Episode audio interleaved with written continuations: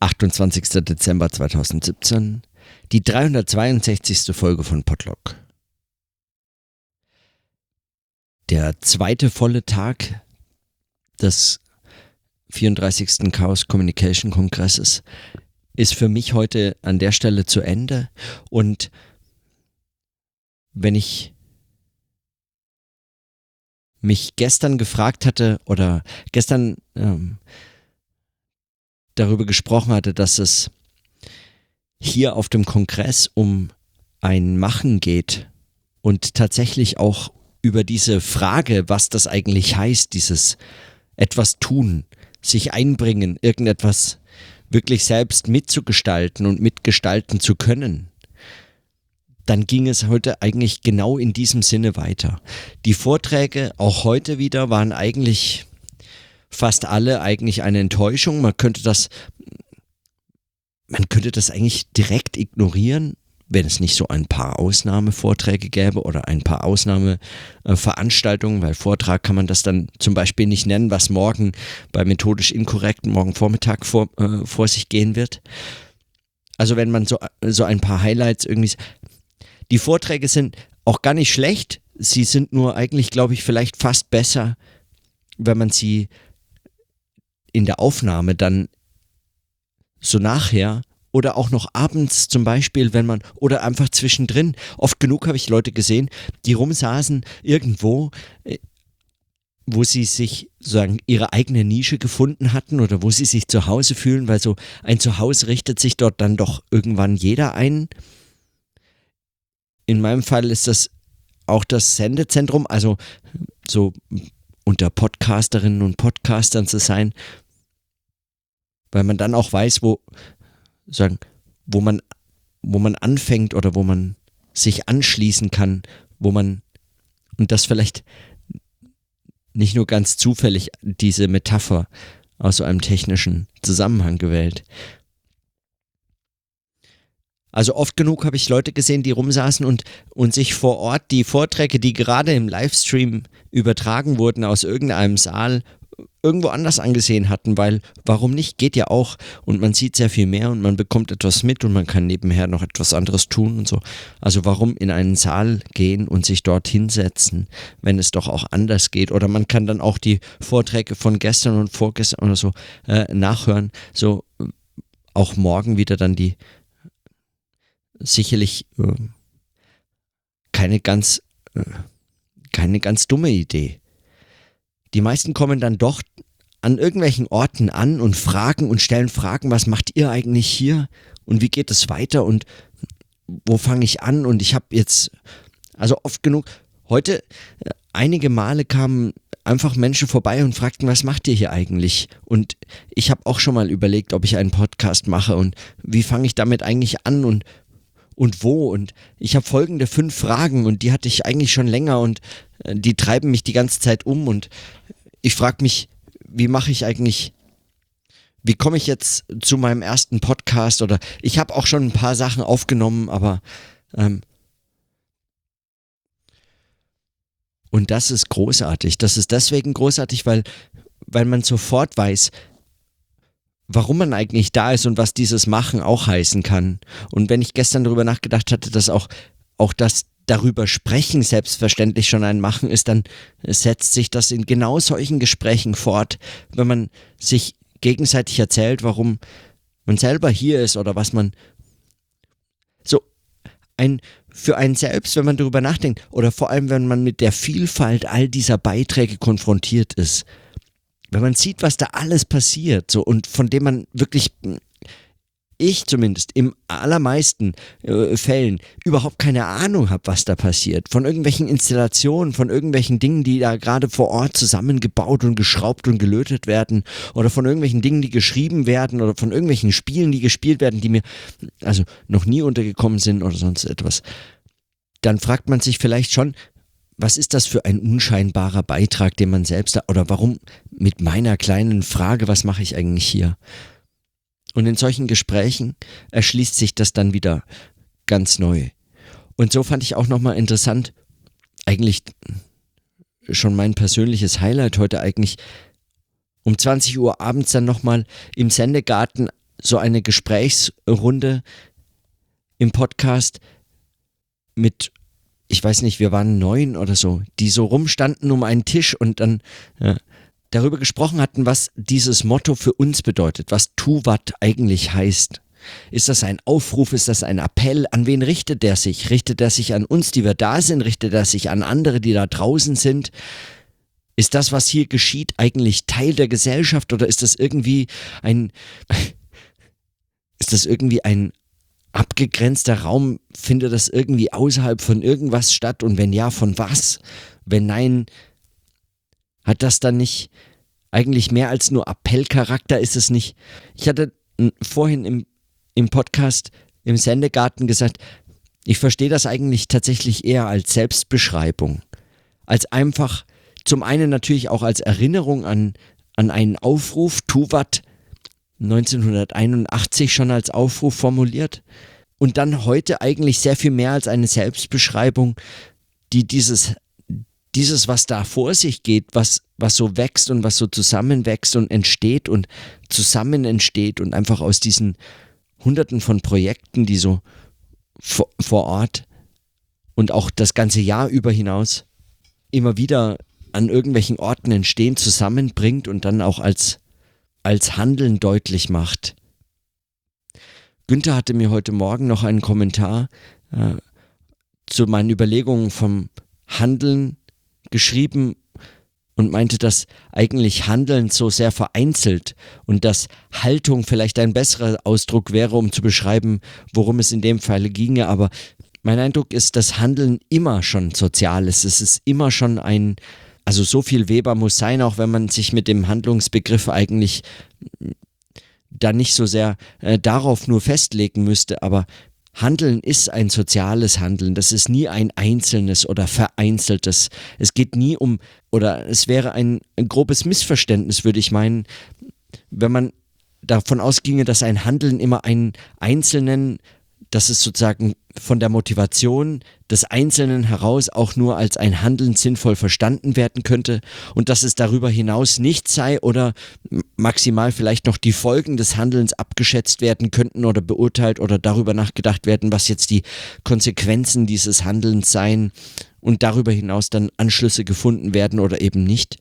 Gerade wenn man darüber also wenn man, wenn man sich fragt, was ist denn ein kritisches Handeln, dann ist dieses kritische Handeln immer ein Infragestellen auch eben von Praktiken anderer und diese anderer können auch, kann man auch selbst sein. Sich selbst ein Handelnder zu sein und in dem Handeln selbst diese, dieses, äh, diese Reflexion zu vollziehen, das wäre das, was so ein kritisches Handeln ausmacht. Es ist gar kein immer nur nachzeitiges, irgendeine eine Form von minimaler äh, Distanz oder eines Aufschubs oder etwas dergleichen, sondern ich glaube, also so wie ich so in den letzten Tagen darüber nachzudenken begonnen hatte oder erst zu verstehen, zu beginnen versuche, ist das eben ein Handeln, das, das so im Vollzug sich selbst in Frage stellt in einer Form, die dem Denken vielleicht anders nur gelingt. Und auch wenn man Denken als ein Handeln verstehen kann und Handeln nicht immer als ein Denken verstehen muss, heißt das nicht, dass das eine der Oberbegriff des anderen sein muss, denn es geht trotzdem nicht ineinander auf. Denken ist nicht nur Handeln, auch nicht als kritisches Denken ist es nicht nur Handeln, sondern es ist, es sind sozusagen zwei Momente, zwei Momente dieses, dieser Kritik, wenn man es so verstehen möchte. Und das stellt schon nochmal neu die Frage oder anders die Frage nach diesen diesen eigenen Vermittlungsweisen des Handelns als einem kritischen Handeln. Was geschieht und wie vollzieht sich das und wie lässt sich das auch im Handeln wieder beobachten?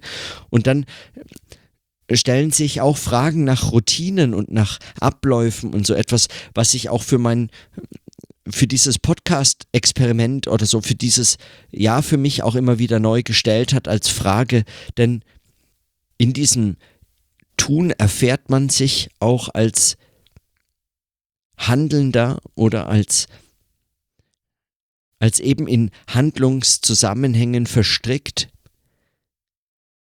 die eine eigene Logik entwickeln, die so einfach nicht zu entfalten ist, die so einfach auch nicht einfach in ein Sprechen oder darüber nachdenken zu übersetzen ist und sich bisweilen, so ist zumindest mein Eindruck, nicht nur weil sie nicht explizit reflektiert werden, also bewusst vollzogen als also sagen mit, mit eins zu eins Entsprechungen im Denken oder so begleitet werden, sondern weil sich diese Handlung als Handeln, als Vermittlungsweise einem, einer explizierenden und aussprechenden oder einer, einer solcher dem Denken eigenen Form der Darstellung bisweilen entzieht. Das lässt sich handelnd vollziehen als Praxis, aber es geht nicht auf in der Darstellung. Es bleibt immer ein Widerspruch und zwar ein handelnder Widerspruch, so ein tätiger Widerspruch, ein praktischer Widerspruch. Das geht nicht auf in dem Gesagten, sondern es geht nur sozusagen in diesen, diese beiden Momente vermittelnder Weise, diese beiden Momente als Momente begreifender, vermittelnder Weise überhaupt nur sich wechselseitig reflektierend. Ich weiß nicht, wie, wie weit man noch,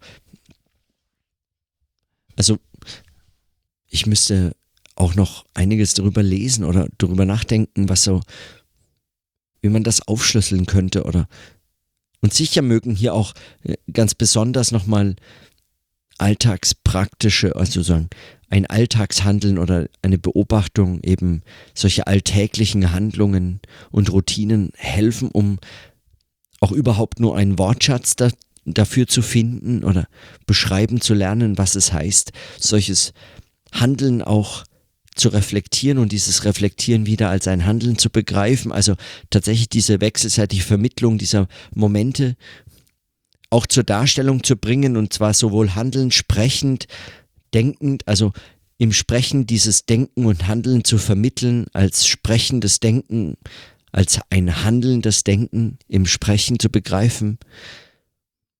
Wenn es um solche Fragen der Darstellung geht oder solche Fragen der Entwicklung dieser Vermittlungszusammenhänge, dann mögen Alltags sagen Alltagsbeobachtungen oder Beobachtungen von, äh, von Routinen oder von Tätigkeiten auch einen immensen Reichtum auch an Beschreibung oder an Einsichten und noch nicht gehörtem oder noch nicht gesprochenem aufscheinen lassen oder hörbar machen oder und das erinnert mich auch an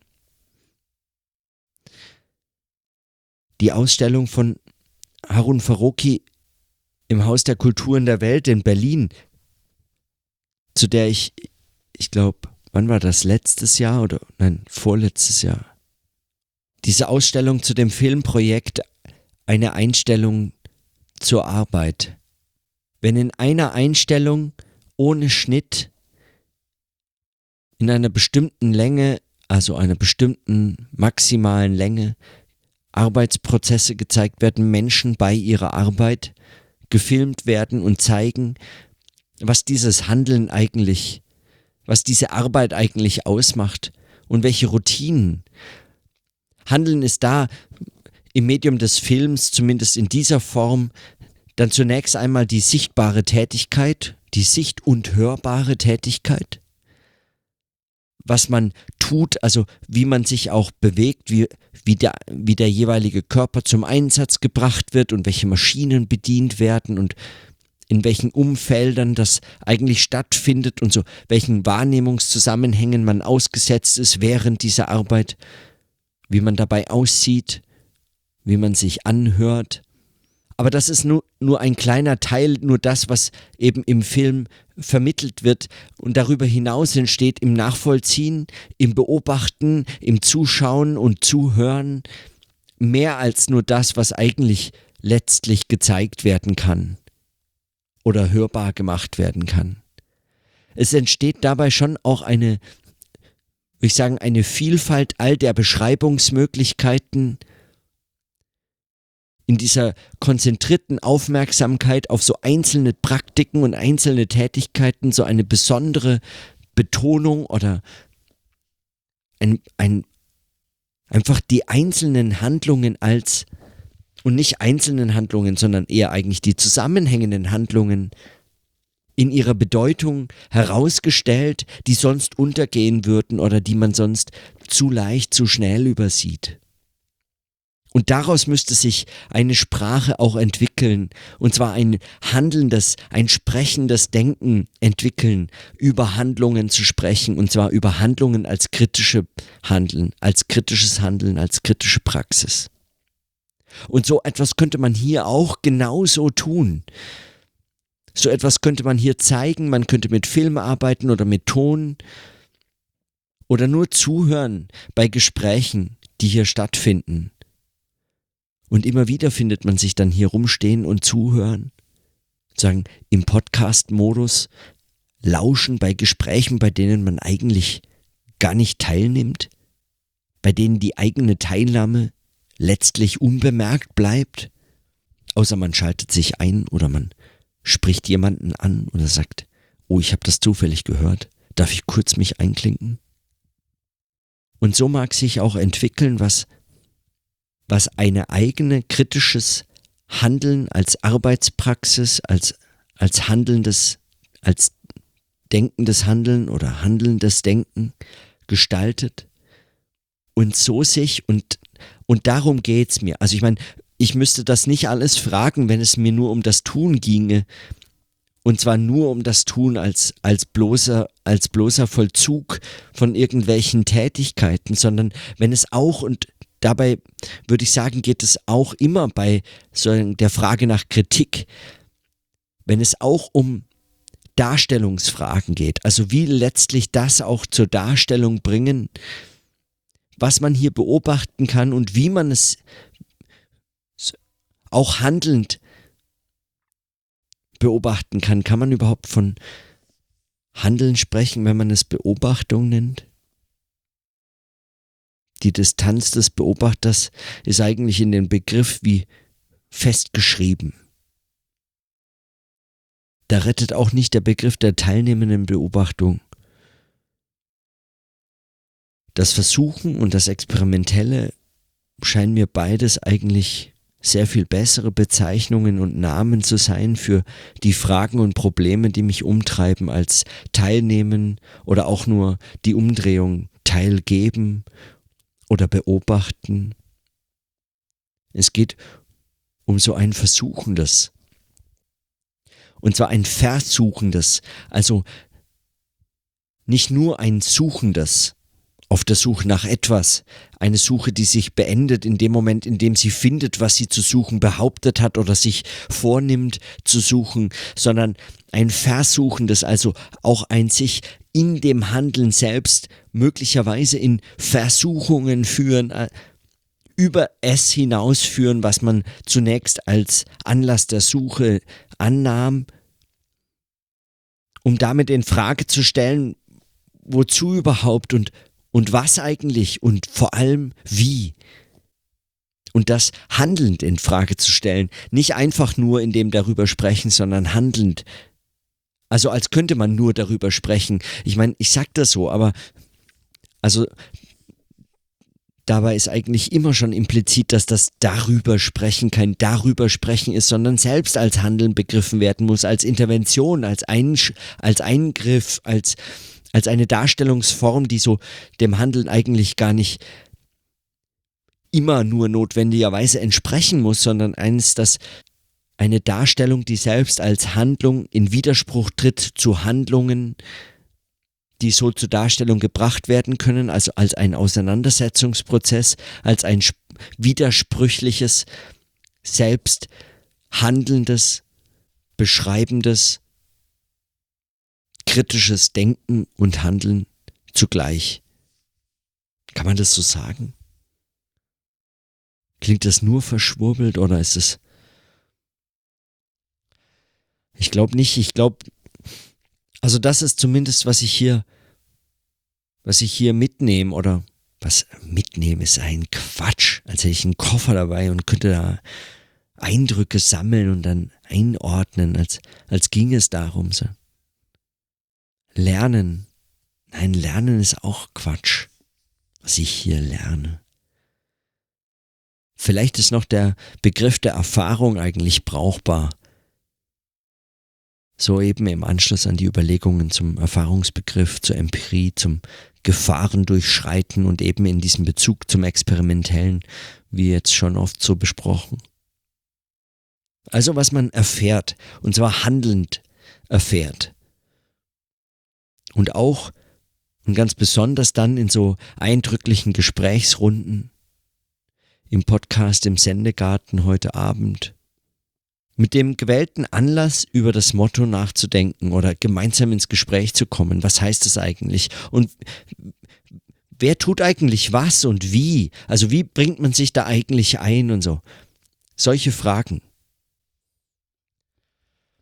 Morgen wird auch schon mein, zumindest mein letzter Tag, das 34C3 sein, bevor es dann am Samstag für mich zurückgeht und, und dann endlich in die Berge.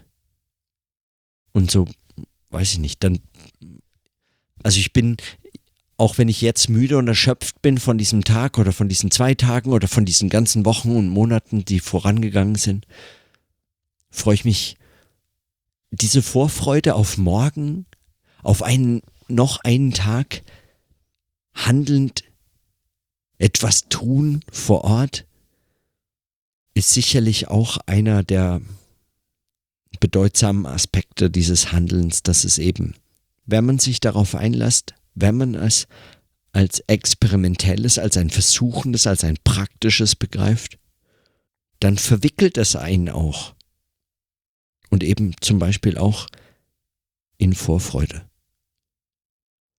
Und in diesem Sinne, dann bis morgen.